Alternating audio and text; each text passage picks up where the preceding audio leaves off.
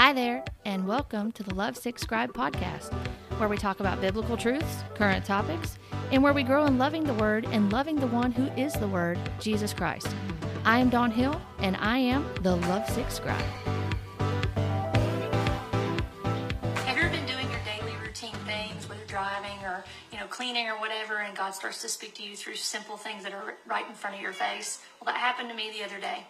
So one day this past week, I was driving along and I was praying and worshiping and talking to the Lord. And I look over all of a sudden on the right side of the road and I see this yield sign, this big yellow sign, and it says, Watch for fallen rocks. Now, to most people, that would seem like a really simple thing. They wouldn't think much about it. But there's times that I, I see prophetic things in a lot of different symbols and stuff around me, and God speaking to me. And that, that symbol, that um, sign that I saw, started speaking to me. God started speaking to me through that sign when I saw Watch for Fallen Rocks. And it reminded me of those that have stumbled or they've fallen away in the body of Christ. And that God is calling his people. He just started piercing my heart and talking to me about how he wants to restore those that have fallen away. And that he wants his body to function in the business of restoration and reconciliation back to him. Well, in case you're wondering what you just heard, that was actually me several years ago, back in 2018 when I was doing a short clip for a show I was asked to be a part of for, I think, about a year or so. There were different people that came on that gave what were called prophetic updates. And I have to say, after listening to that now, it is a cringe-worthy moment for me. And I wanted to talk about this particular subject today, not necessarily about myself, though I'm going to be included in this. And, and the reason why I want to do this is because there may be some people that this really hits home with them or it may be a touchy subject. And you may be wondering why I'm saying something or if I'm attacking certain people that are acting in such a way and conducting themselves in such a way. Why am I doing this? Or you don't know what you're talking about. You have no idea how this works. I want to use myself as an example to humbly say, I know very well what this is this is dabbling in mysticism. And some people, you can even find mysticism that's bleeding over into Gnosticism. It's almost this hidden knowledge, this secret knowledge. Mysticism, which we'll talk about just in a moment, there's people that identify as Christian mystics. And Christian mysticism is essentially looking inward and tapping into this uh, secret hidden knowledge that God gives uh, in visitations, special revelations, and things like that to draw closer to Him and to have this union with with Christ, if you will.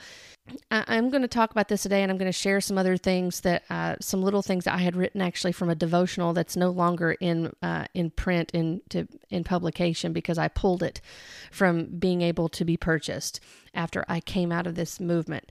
But I wanted to talk about this today, and I, I wanted to talk about it to pose some things to consider uh, if you're one of these people that really uh, is drawn to this type of revelation, if you will, this, and it is extra biblical revelation. And I know that some people may have questions about that. I get questions from time to time about that. But I want to talk about that too and guide us again back to scripture and to get you thinking on this. This is a really rampant practice in the charismatic church, I would say, is this leaning towards getting a special revelation from God, hearing the voice of God. Uh, granted, this is not exclusive to, to the charismatic church. I mean, this is this has gone on for a long time. There's even a, a book that I used to love to read. It was called The Lost Art of Practicing His Presence by James Goll and he had actually included Brother Lawrence's book, Practicing His Presence, in this book. I used to love this book. I read it several times. I had pages dog eared. I had areas that I had underlined. And I did not realize until much later within the past couple years that this book is really heavy in Christian mysticism. He even refers to in the 14th, 15th, 16th century mystics, then a lot of them are Roman Catholic, had a Catholic background, and um, were known for having the stigmata, spiritual visitations, uh, hearing the voice of God, seeing God that they that they uh, said that they did. There were a lot of these things that were appealing to personal experience. And this is not uncommon in the movement that I was that I was part of. Even in the charismatic church, I was probably more I definitely was more in the hyper charismatic new apostolic reformation which which believes that apostles and prophets with governing authority are still in the earth today and that they have to be restored in order for Christ's kingdom to come back and to be able to, you know, take over the seven mountains and to engage in spiritual warfare and to have the type of prophetic worship and the type of dominion that we are to have as conquerors in Christ. So I was part of that movement. I can easily say for the hyper charismatic slash NAR uh, movement is that uh, extra biblical revelation, which means simply just means that it's outside the written word of God, that we're trying to obtain revelation that's beyond the confines of Scripture, that we know without a doubt is the word of God as believers in Christ. We do not dispute that. But this extra biblical revelation is relying on looking inward. I know that in that the lost art of practicing his presence, James Goll talked about that, about looking inward, about have, finding um, the answers that you're looking for you have to find inward before they can come outward.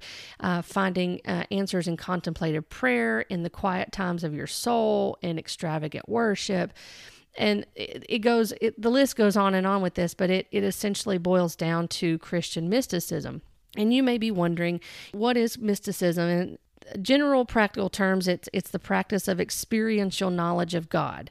And mysticism tends to focus on self and personal experience that can seem to be elite in nature, with secret or hidden knowledge, with dreams, visions, and a, essentially a mystical union with God. That is the ultimate, the pinnacle of Christian mysticism is this mystical union with God.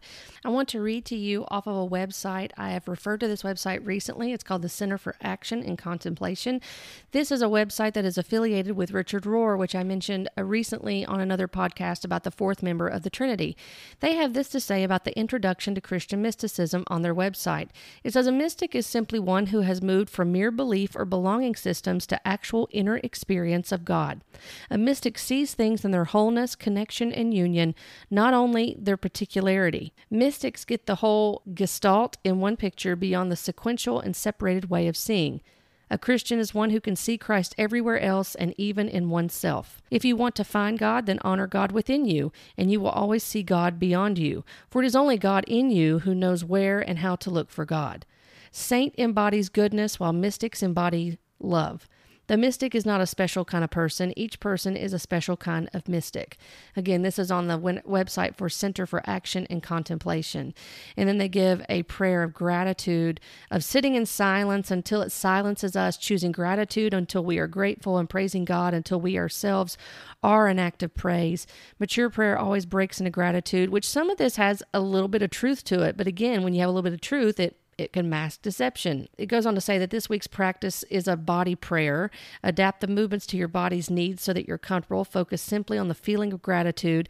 And as you are able, do the following as you read through the stanzas bow, kneel, lie down, rise, put your hands over your heart, place your hands together, bow your head, and open your arms wide. And the, I'm not going to read the prayer to you, it's a little lengthy, but they go on to talk about calling out to different things such as holy sorrow, holy suffering, holy silence, holy passion, holy water waters, holy creatures, holy earth.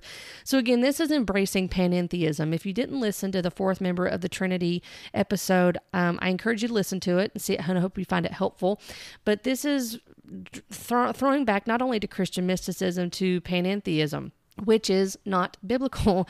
Um, we are not to find God in everything as they would have in their beliefs, as even as Christian mystics. All of that may sound very strange and foreign to some of you that are hearing this. However, to some of us, if you put some Christianese with it, it may try to pass as being something that's promoting more of like an intimacy with Christ. Case in point, I'm going to tell on myself from my former ways.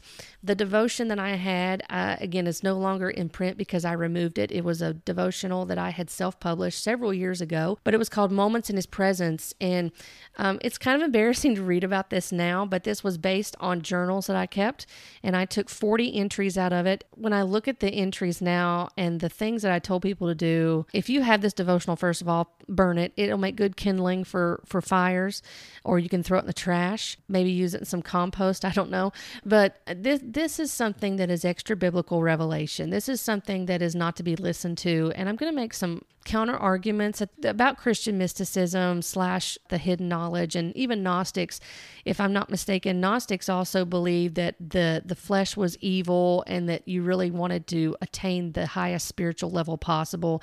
And it also throws back to again to secret hidden knowledge. It's always this thing of creating like this hierarchy or an elitist group that has the answers to things, that's got the um, the intel with God, if you will, that they've had special revelation from God because they are so intimate and so close to God that they get all of this divine revelation from the Lord that nobody else gets. Yeah, we really need to be questioning this these things. We don't really need to be just taking these things at face value or listening to them and putting them on par with what we're really doing is we're putting them on par with scripture would be an argument I would give. I want to read a few entries to you, but first in the introduction of this devotional, I gave instructions to people as far as they had places where they could write what they were hearing from God, where it says I hear him say saying. It has very much of a Passion Translation esque feel to it when you look at it. And it's no wonder, really, when I look at this and some of my old blog posts that are now no longer available, it's no wonder to me that I was contacted to potentially be part of writing the Bible studies for the Passion Translation. Now, looking at this, thank God for His mercy. Thank God for His grace. Thank the Lord that He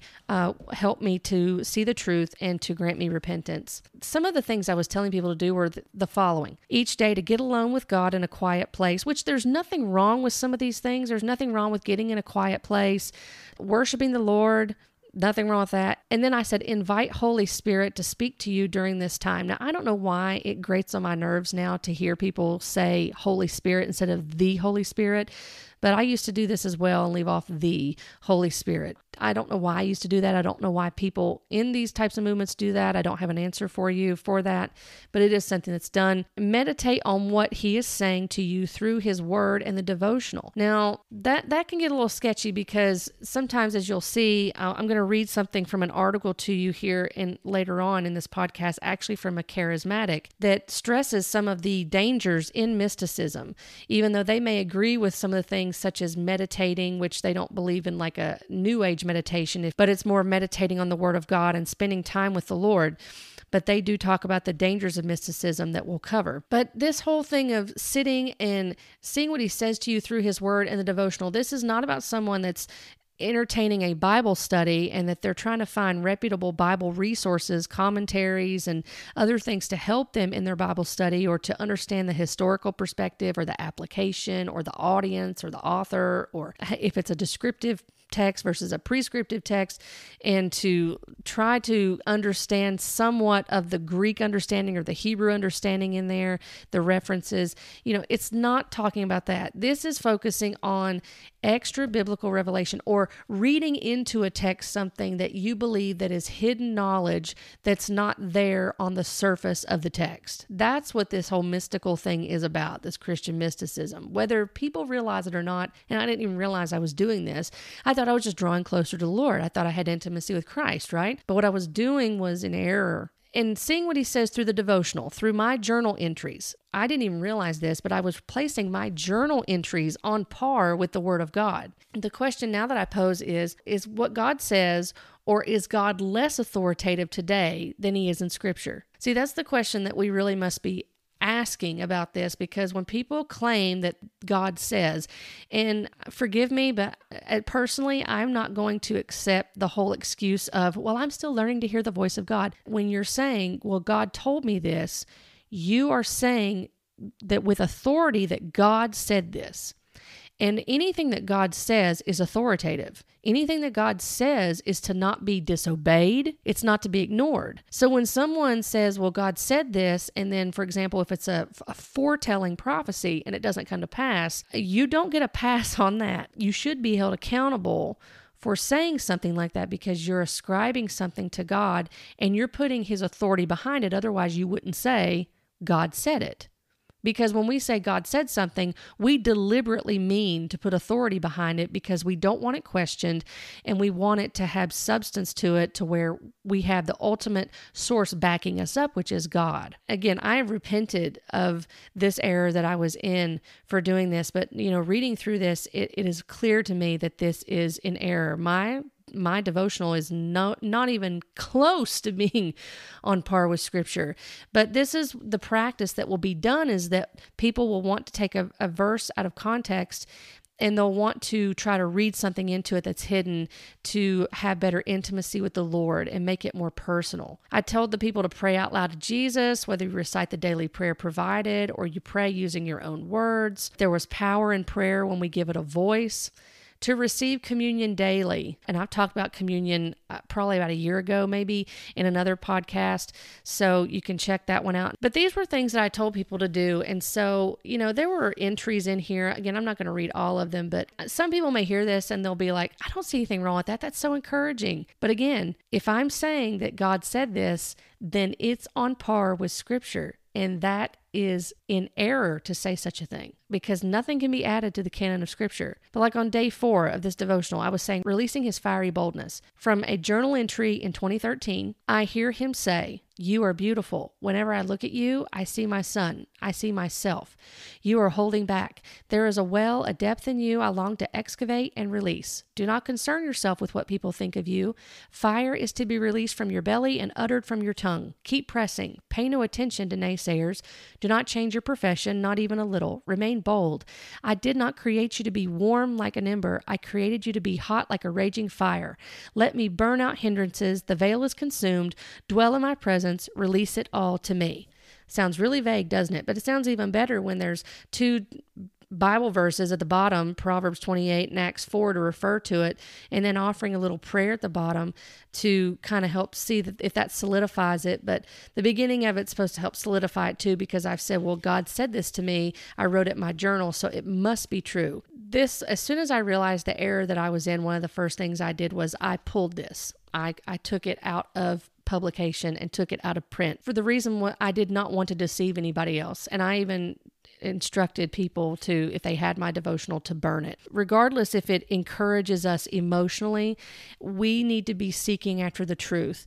And quite frankly, anybody tries to say something extra biblical and then they say, well, just see if it if scripture confirms it, then my question would be, why do I need to go to scripture to see if it confirms your extra biblical revelation if scripture already says it? I don't need your extra biblical revelation in order to to know something like that. It's kind of like the uh, you know, recently again, the fourth person, the fourth member of the Trinity podcast I did, I was talking about a particular lady, which I'm going to play a clip of hers here in just a minute. I came across another clip, and this is another facet of this Christian mysticism that rem- it, the way she talks, it reminds me so much of myself when I was in this movement. And this is why I have such compassion for her. There's a couple of clips I'm going to play.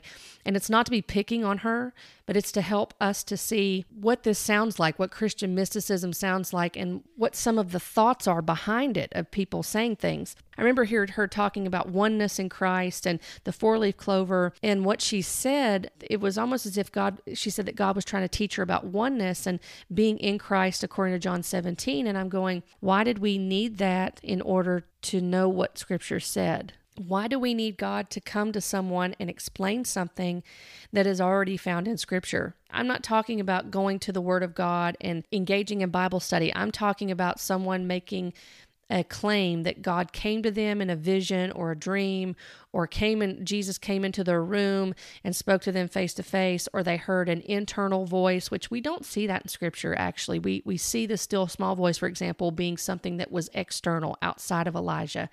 This is not an inward thing and uh, but uh, with Christian mysticism you will see that it is an inward thing. It is going inside of you to find answers. That's a dangerous thing to do by the way because when you start going inward and trying to find answers on the inside of you you are going to find something that's not of God. Whenever you're going inside yourself to find answers, there's always room for deception. There's all and there's always room to, for you to think that you're hearing the voice of God when you're hearing your own voice and you're ascribing the, your own thoughts to God's thoughts. And just because we're in Christ or have the mind of Christ, which we will talk about that here also in just a moment, just because you have the mind of Christ does not mean that you think just like Jesus does at that very moment. Having the mind of Christ has to do with being a believer in Christ and you having the holy spirit indwelling you and because of that you are able to understand the word and and therefore you're able to understand the ways of God because the the word is illuminated to you and you now have the mind of Christ. But you'll hear that presented in different ways because of Christian mysticism. So I wanted to play one uh, clip for you from Krista Alicia, and I'm going to play a second one after that. Again, this is something just to kind of have as an example to show you about her uh, the consistency in some of the things that she believes. I do believe that she more along the lines of being a Christian mystic. I came across this clip recently where she was talking about an, an encounter with the Lord. So let's take a listen to that for just a, a minute or two. Hey friends, this is Krista Alicia, and I just wanted to hop on here for a second to just share a quick word of prophetic encouragement for you.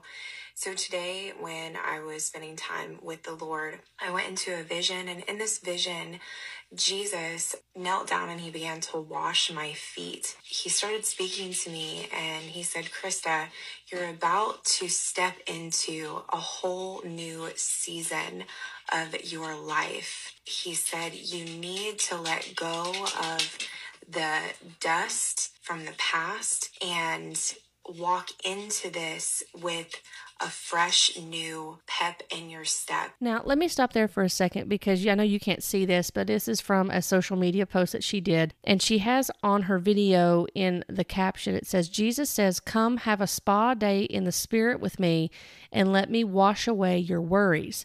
So I want to also put that on there again, not to make fun or to belittle. This is a prime example of Christian mysticism, of saying, Jesus said this to me.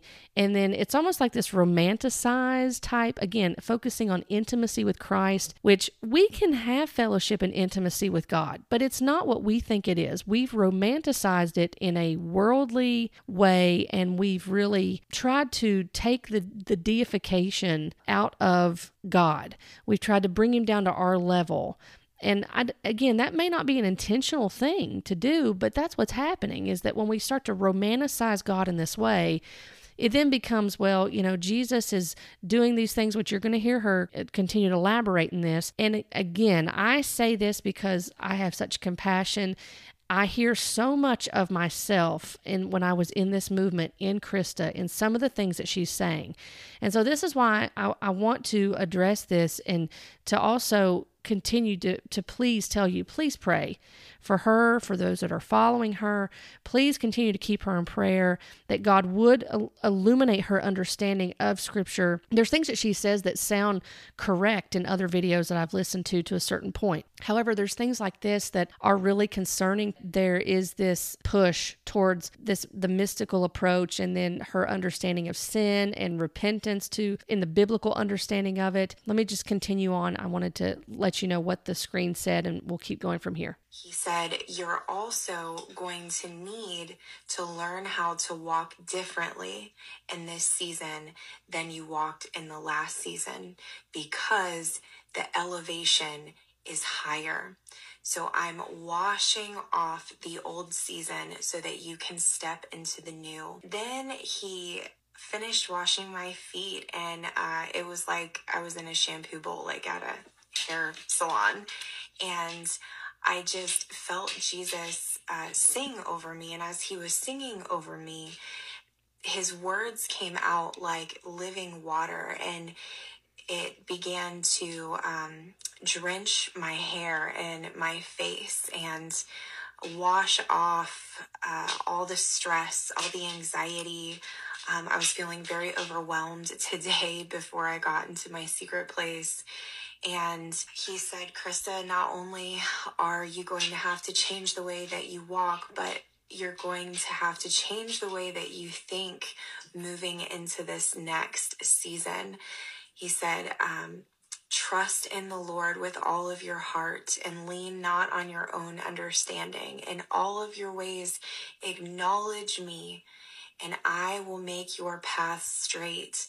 So, the knowledge of Jesus and what is His will for us in situations and listening to His instructions and to His word will give us wisdom to keep us on the straight and narrow path in this next season. I want you to catch something too is that there is the reference to that was Proverbs 3 5 through 6 when there there is references sometimes in in these mystical ways of referring to scripture and sometimes there may be some partial truths in there that there is some some truth of some validity of what that means for example for that scripture but it also is used in such a way to find again extra biblical or hidden knowledge or revelation in these scriptures. And I also want to make a point too that uh, one thing you'll catch when when people are saying things like this that are going in this way and dabbling in such things as mysticism is when they say you need to meditate on his word you need to hear his word you know, a good question to ask would be what do you mean by that? Do you mean by the written word of God or do you mean the the fresh word that he's giving you? Because I, there's another source I'm going to share with you here in a little bit from another book that a lady wrote several years ago and she writes it from a perspective of God speaking to her. And there's something that she says that is quite troubling that she says in there about the Word of God. So, you know, that's another thing to consider. When some people say the Word, you need to you need to ask or get clarity on that when they say, well, you need to be sure to hear the Word of God. What do you mean by that? Do you mean the written word of God, the word that we know that is God breathed, that um, that the Holy Spirit carried men along and He helped them to write the scriptures? Are you talking about the the God breathed word that is profitable for our instruction, for our correction, for our reproving us and rebuking us and training us up in righteousness? Are you talking about the God breathed word, the Old Testament, the New Testament, the complete canon of Scripture that is to be used for us to understand the ways of God and that we can have have intimacy and fellowship with God by reading His Word and understanding His ways and wanting His Word written on our hearts, what word are you talking about? So that would be a good thing to to ask or to get clarity on when you hear somebody say that, because there could be people that are saying that, and when they say word, they mean the fresh word that God gives you in Revelation when you go in the secret place. And please don't ask me where the secret place is because nobody can answer that. It's this, again, this mystical type thing when people talk about this intimate thing that you do in the secret place with God, this quiet time that you get away with God. There is no like physical designation of a secret place, but it's this this way of speaking that almost makes you sound more spiritual, if you will. This uh, again, this elitist type talk this this verbiage that we have of going where we're going to the secret place and i say that again not to be belittling, belittling this is how i used to talk uh, going to the secret place and having all this personal this personal encounter and revelation with god let's keep going and then he also was just running his fingers through my hair and he was I just got this impression that he was just washing away all my worries, all my anxiety,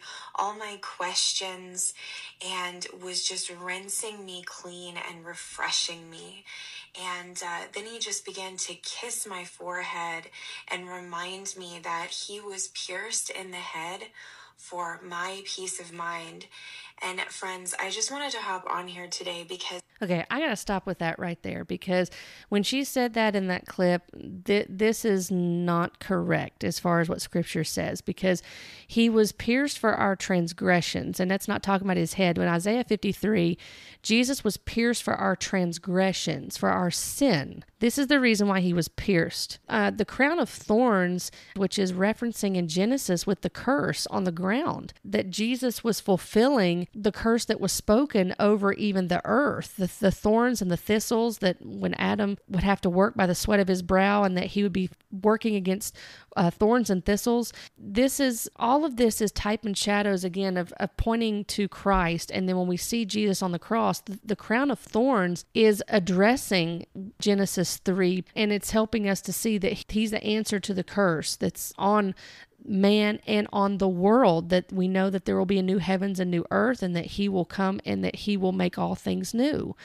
So when she said that, and again, this whole running his fingers through her hair and cleansing her with just this water and just different things she's talking about there, it really it hit home for me because of how I used to talk again. This is a romanticizing of Jesus and bringing him down to our level and saying we want to make it more personable and make it more intimate and making it more one-on-one. But the argument could be made that you can also gain fellowship and and draw closer to God, draw near to God by prayer, worshiping, reading His Word, fellowshipping with other believers by attending a local church and being under a local body of believers and to, where you're um, receiving the Word of God, that you're being fed, that you're being taught, and that you're staying in the Word yourself because you want to grow closer to God and you want to know Him and understand His ways. See, that's intimacy too. And I, I think a lot of times, unfortunately, you know, Bible reading has been basically looked down upon as, oh, that's boring that's just so mundane. You know, those people that just read the Bible and they just they don't have all this ambiance to set the atmosphere and they don't have all this personal revel- uh, revelation. They're just dead. It's really a diminishing of the word that's been given to us, that's God's word. Uh, if we have a low view of Scripture, then how can we have a high view of God? Because Scripture is testifying of Christ. And if we don't value that written word, then why are we valuing extra biblical revelation that is supposed to be from God? People seem like they crave more of a fresh revelation than they do the actual word that's written. So there's so many different aspects of that. I would I would encourage all of us to to look at the Bible in a different light and not just look at it as something mundane or you can't draw close to God, you can't draw near to God just from reading scripture. Yes, you can because every time you read scripture, it is God speaking to you. That is God speaking. You don't have to wonder, well, is that God? Is that still small voice God? Is that internal voice God? Again, there is no example in scripture of someone hearing an internal voice. Whenever they heard the voice of God, it was external and it was not God having to tap into some special frequency in order to talk to you. If God wants to talk to somebody, he's going to do it because he's God. you know, it's not this thing of, well, maybe God can't speak to me because I'm just hard of hearing and I'm just not God. I'm just not doing what I'm supposed to be doing. Uh, he's God. And he's not waiting on you to do anything. He can do whatever he wants to do because he's God. so I hope that that helps us um, to kind of wake us up out of this thing of going, well, God's really just what he can't do anything until I do something because, you know, I have to do this and this. And if I'm not praying the right way, or if I'm not worshiping the right way, or if I'm not passionate enough, then God, then I can't hear the voice of God. Where does it say that in the Bible? This should bring freedom to you today. So, then the next clip I want to share with you was an interview that she did on Elijah Streams.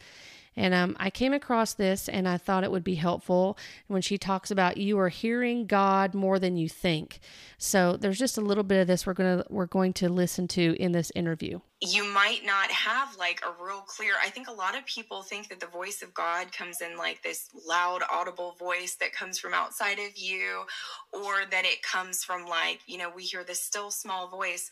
A lot of times it's just a prompting and a gentle impression you know, that leads us and guides us from the center of our being from our belly you know um, other times it's um, it's inspiration that pops up into our mind we the bible says clearly that those who are in christ now have the mind of christ and so we can receive and know his perceptions and his thoughts mm-hmm. and so if he's in us and he's he's going to sound like our thoughts mm-hmm.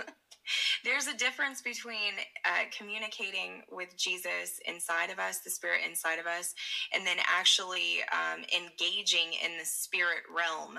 That's two different things. But every believer, you know, it's our portion. Jesus said that my sheep will know my voice, and another they will not follow. That's right. And and so, by the way, that is it's in the it's in John ten, and that is a salvation passage. That does not have anything to do with us hearing the voice of God for ourselves in an external way so that we can have secret knowledge and hidden knowledge about God. That's what I would say. I would say if you are having a hard time hearing God and but you've been able to hear him in the past, your heart is probably cluttered and it needs cleansed and you know, find space and time for him um, to just go back to simple devotion, go back to your first love, go back to the things that you used to do when you first fell in love with them. Mm-hmm. Pray, read your Bible, worship, you know, um, ask Him to expose if there's anything in you, like any unforgiveness, any bitterness, any hurt, any mm-hmm. disappointment. I'll stop right there. She goes on to talk about how to be cleansed, how to uh, remedy yourself of unforgiveness, so that way you can have a better uh, understanding of hearing the voice of God for yourself. But the question is, what what happens to those believers who have never heard the voice of God for themselves? Does that mean that they're less than? Does that mean that they that their heart's too cluttered to hear? And there's many, there's many people out there that can say that they've never heard the voice of God. They've never either audibly heard the voice of God or they've never thought, well, that must that was God speaking to me. Uh, does that mean that there's a bunch of Christians out there walking around with cluttered up hearts and that's why they can't hear the voice of God? This places a lot of unnecessary pressure on people that if they don't hear the voice of God, then there's something wrong with them. When you could easily open up the Bible and read a passage and you could say, Yes, I heard the I've I've heard his voice. John 10 27, that's a passage that is very near and dear to my heart because that was one of the that was one of the scriptures that was I've said before, was misappropriated when I heard it a few years ago out of context, but it was the very scripture because God's word does not return null and void. It serves the purpose that is it intended to do. That verse, in spite of the fact of how it was used, was one of the verses that was used to wake me up out of deception. And I thank the Lord for that because it was such a comfort to know in that moment that I was one of God's sheep and I did hear his voice through the word of God. See, that's the thing that's discounted a lot of times is that we think, well, we must hear the voice of God or the word of we must hear hear God outside of scripture because then we know that we're growing in the Lord. Then we know that we're really uh, developing our intimacy with God. But if there's someone that's never heard the voice of God, just because they've never heard the voice of God doesn't mean that they're any less close to God than you are. They could be closer for all you know because there could be deception in that. And again, when we're going inward, that it always opens up the door for deception to come in. Now, Krista mentioned something that I wanted to touch on for just a moment because she talked about having the mind of Christ and she, she was talking about intimacy and such with the Lord in even in these two clips. And I want to just say this that true intimacy with Christ is not for a select few. It is for every believer we can find intimacy with the Lord or fellowship with Him, draw near to God through this in times of prayer, as I've said, reading and studying the Word of God, worship, fellowshipping with other Christians. These are all vital in the life of a believer. These are not to be diminished or discounted or looked down upon, but these are fundamental to the life of a believer. And this is not something that you go back to and and say, well, I just this is just the basics like training wheels. And she didn't say that, but there are some people that will look at it as well, they're training wheels. You know, you just need to go back and you know pray and you need to give, but you need to um, you know just pray. You need to get back to the Word. You know, go back to the things that you once loved. Well, that's all well and good, but as a believer, you're never called to not do those things. That's the thing. That's part of your intimacy with Christ. That's part of your fellowship with God is continually prayer. What does it the scripture us to do? Pray without ceasing.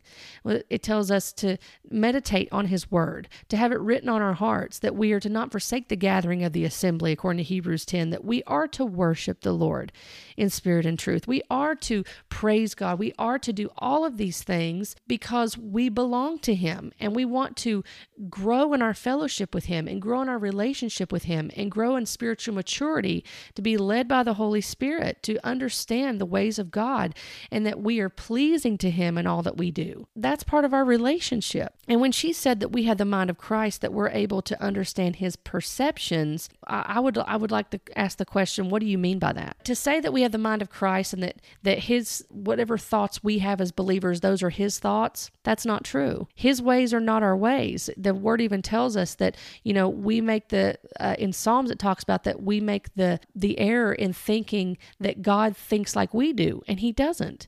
And so to think automatically, well, I'm a Christian and I hear the voice of God, and so whatever thoughts I'm having, those are God's thoughts. Again, that is dangerous. You're going inward, you're going within. I was going within and thinking I was hearing the voice of God, and there were things I was saying that was contradicting Scripture. And also, it was putting my words on par with Scripture, and that's not okay. That's why I pulled that book. Speaking of putting words on par with scripture or diminishing the power of the word of God, there is this book by Wendy Alec. It's called Journal of the Unknown Prophet. Wendy Alec was one of the co founders of God TV, if you're familiar with God TV. And on page 84 of her book, she talks about this one area where God is giving this message to the teachers, and it's a quickening. It begins on page 83 with the message to the teachers. He gave a message to all the fivefold ministry in this book, according to her. This is a pretty thick book, so there's a lot of revelation in here that she says is from God. She says it was given to her during a 10 day period in November of 1999 that she received a visitation from the Lord Jesus Christ, and he spoke of mercy. He warned of judgment on the world's trades, trading systems, on the media, upon the church, and he wept. So on page 84, this message to the teachers, this is Jesus speaking. He says, for the word alone is yesterday's manna, and even they have seen in, deep in their hearts that it is no longer enough to feed my sheep. And so it is that I will now raise my teachers, that now they will come forth, and in this new season they will blossom like a rod that had no bud, and they shall stand before the congregations, and I shall start to pour upon them the supernatural, that my word in this season shall be confirmed by my spirit. I want you to notice something. She said, For the word alone is yesterday's manna and even they have seen deep in their hearts that it is no longer enough to feed my sheep. Um, that is troubling. That statement, just alone in this book, is troubling because that is a diminishing of the written word of God. And again, when people say, we value God's word, I would beg the question what do you mean by that? Do you mean that you value the written word, or are you saying that you value the fresh manna, the fresh revelation that is outside the confines of Scripture, that may be even contradicting Scripture? And if it agrees with Scripture, then why do we need it when we already have the written word of God? And why do we need confirmation that God speaks when we already have the written word of God? These are all questions to ask. Now, is it possible that God could speak through dreams? that God could speak through visions. It is possible because God can do anything that He wants. And we should be aware of the subjective nature of feelings and spiritual impressions. I say this as well. There were things that happened to me. There were dreams that I had and visions that I had. There were things that happened to me a week prior, some dreams that I had a week prior to everything unraveling for me. I still don't have an explanation for those, and I'm okay with that.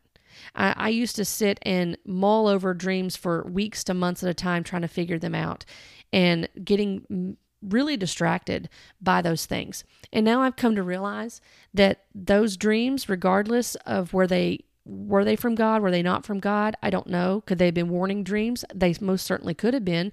But regardless, it doesn't matter. The dreams didn't save me. Christ saved me. And the experiences, the spiritual experiences, do not mark me as a Christian. The atonement of Christ on the cross and what he did on my behalf to cleanse me from all unrighteousness, to save me from the wrath of God, to give me the promise of eternal life, and to make me a co heir with Christ, and to, to clothe me in his righteousness, and to make me new, and to, to rescue me, and redeem me, and reconcile me. That's what marks me as a Christian. I don't have to have another experience again to feel like I'm saved or to know that I'm a believer in Christ. I believe what Christ did on the cross is sufficient. And that's what marks me as a Christian. And I'm solid in that. My foundation is firm in that. And I'm at peace with that. And that's and that's a great place. That's there's no other better place for me to be than in that place of knowing that's what saves me. That's what marks me as a believer in Christ. Not anything else marks me as a believer in Christ because anybody else, even out, outside of Christianity, can have these experiences and can have extra biblical revelation or think that they can hear the voice of God. That does not mark them as a Christian. Now, I want to talk about this real quick. There were uh, several dangers in this one article I found on crosswalk.com that an author had shared that were several dangers to mysticism. And this uh, author had talked about that mystics tended to interpret scripture allegorically, and they were often given to fanciful ideas about the meaning and application of the written word.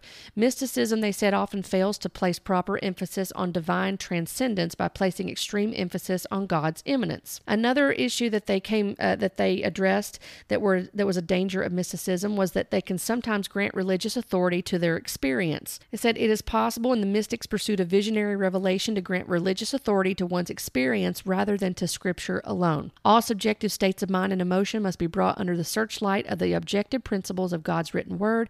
At its worst, mysticism has led some to conclude that because of the depths of intimacy they experience with God, that objective revelation is no longer essential. It can be discarded in favor of immediacy of communion and communication with God. This is perhaps one of mysticism's more serious flaws says, without denying the reality of their having heard from God, there is simply no escaping the fact that many of the mystics made grandiose claims regarding the frequency and depth of their revelatory experiences. Another danger is that the mystics can lose sight of distinction between creator and creature.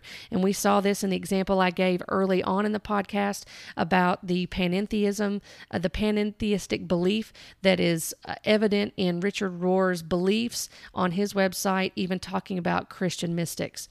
Anti intellectualism is common in mysticism. There's a tendency, according to this author, uh, among many mystics to denigrate the role of the mind in spiritual growth and for love for God. It's a common feature of many varieties of mysticism. You'll hear this too. You know, people will say, You think too much. You know, you need to just think, you need go with your heart.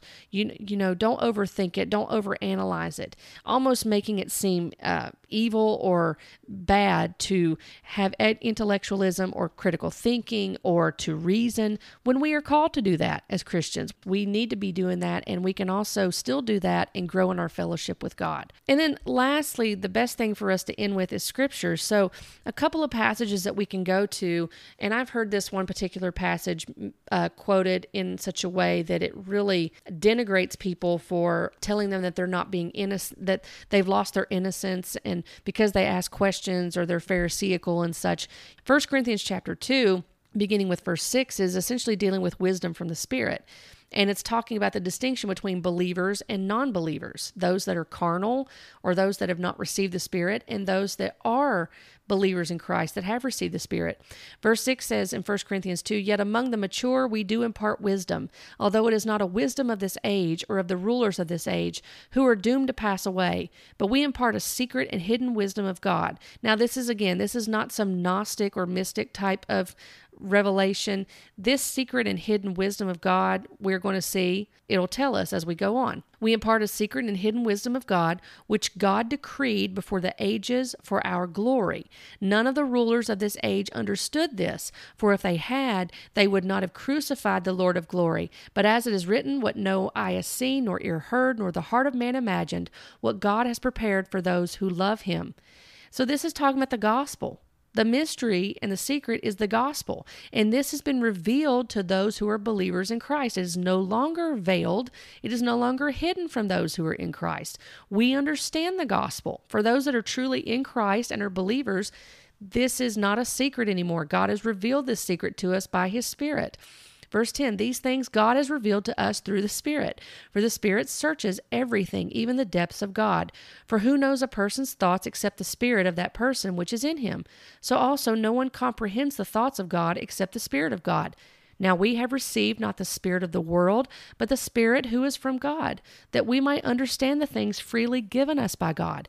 And we impart this in words not taught by human wisdom, but taught by the Spirit, interpreting spiritual truths to those who are spiritual. When we say those who are spiritual, this does not mean mystics.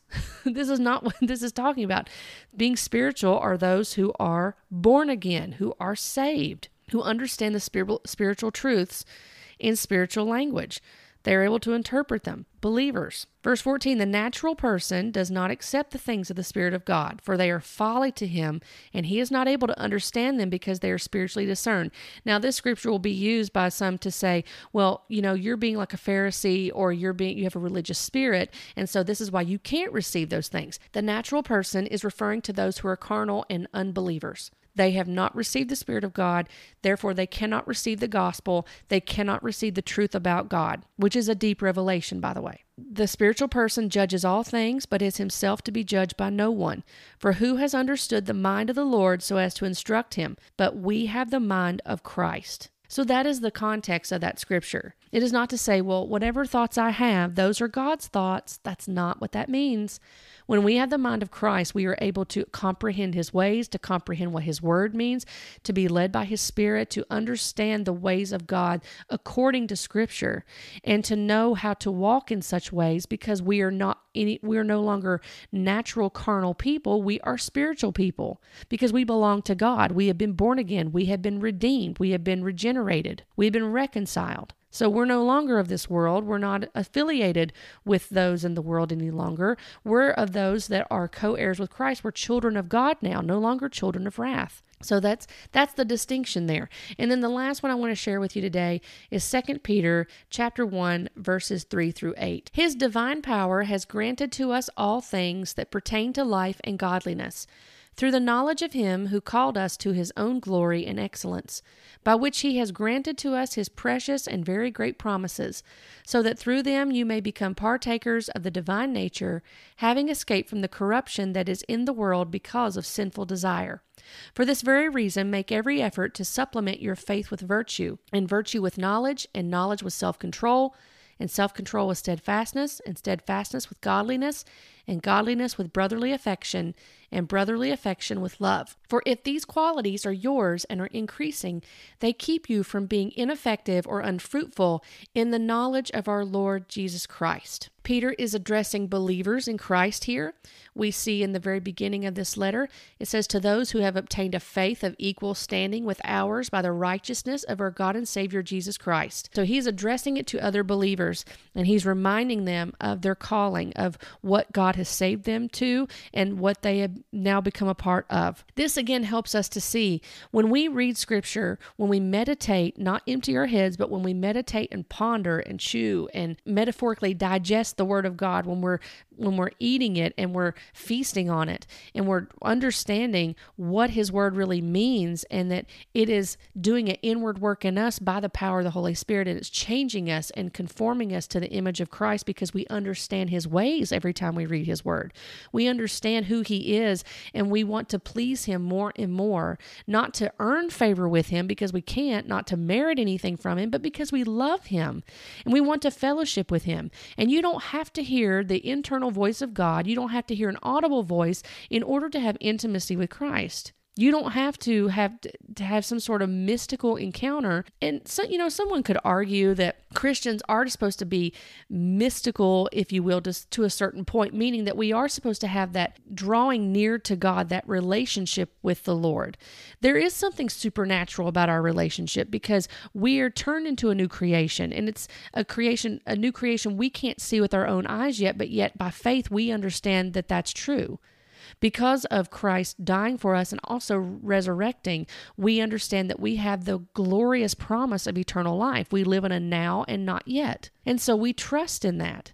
We we trust in that. We have faith in Christ that he has saved us, he's redeemed us, and we trust him in that. But that doesn't mean that we have to be in this mystical sense of that we must hear internally the voice of God or externally the voice of God, or we've got to have some sort of special revelation or some dream or some vision, because if we don't have all these things, then we really don't know God. That could really be proven to be works based again. Because if we're relying on everything that we look inward to find the answers, and then we're relying on uh, experiences, personal experiences we have in order to make sure that we do know God, then we're not really trusting in the Lord. There's no there's not faith there to trust in the Lord to know I, I belong to Him. I don't need all these extra things to to say that I belong to Him. They don't save me. He saved me. He marks me. He is the one that identifies me as His own. And I can just rest in that. That's comforting and it's glorious and it's wonderful and it's good news. So I hope this has helped you today. I hope that this may have shed some light, and it's certainly uh, humbling for me to have to, to share some of the errors that I walked in, but um, maybe it'll help somebody. Maybe it'll help bring pause and, and to have people start asking questions or going back to scripture to see what the word really has to say about that and to realize that there's not a hierarchy in the body of Christ. There's not these haves and have nots and people that try to create this by saying that they've had these extra biblical revelations and personal experiences I would strongly encourage you to evaluate those and test those against Scripture because that is the ultimate standard and foundation we rest upon. So, again, hope this was helpful, and I look forward to being with you here again on the next broadcast. Be blessed today by this word. Thank you for joining me on this podcast. If you would like to connect with me, you can find me on Facebook and on Instagram at Lovesickscribe. And if you enjoy reading, feel free to hop on over to lovesickscribe.com and subscribe to my blog. I've enjoyed being with you today, and I look forward to our next time together as we talk about biblical truths, current topics, and we continue to grow together in loving the Word and loving the one who is the Word, Jesus Christ. Blessings to you.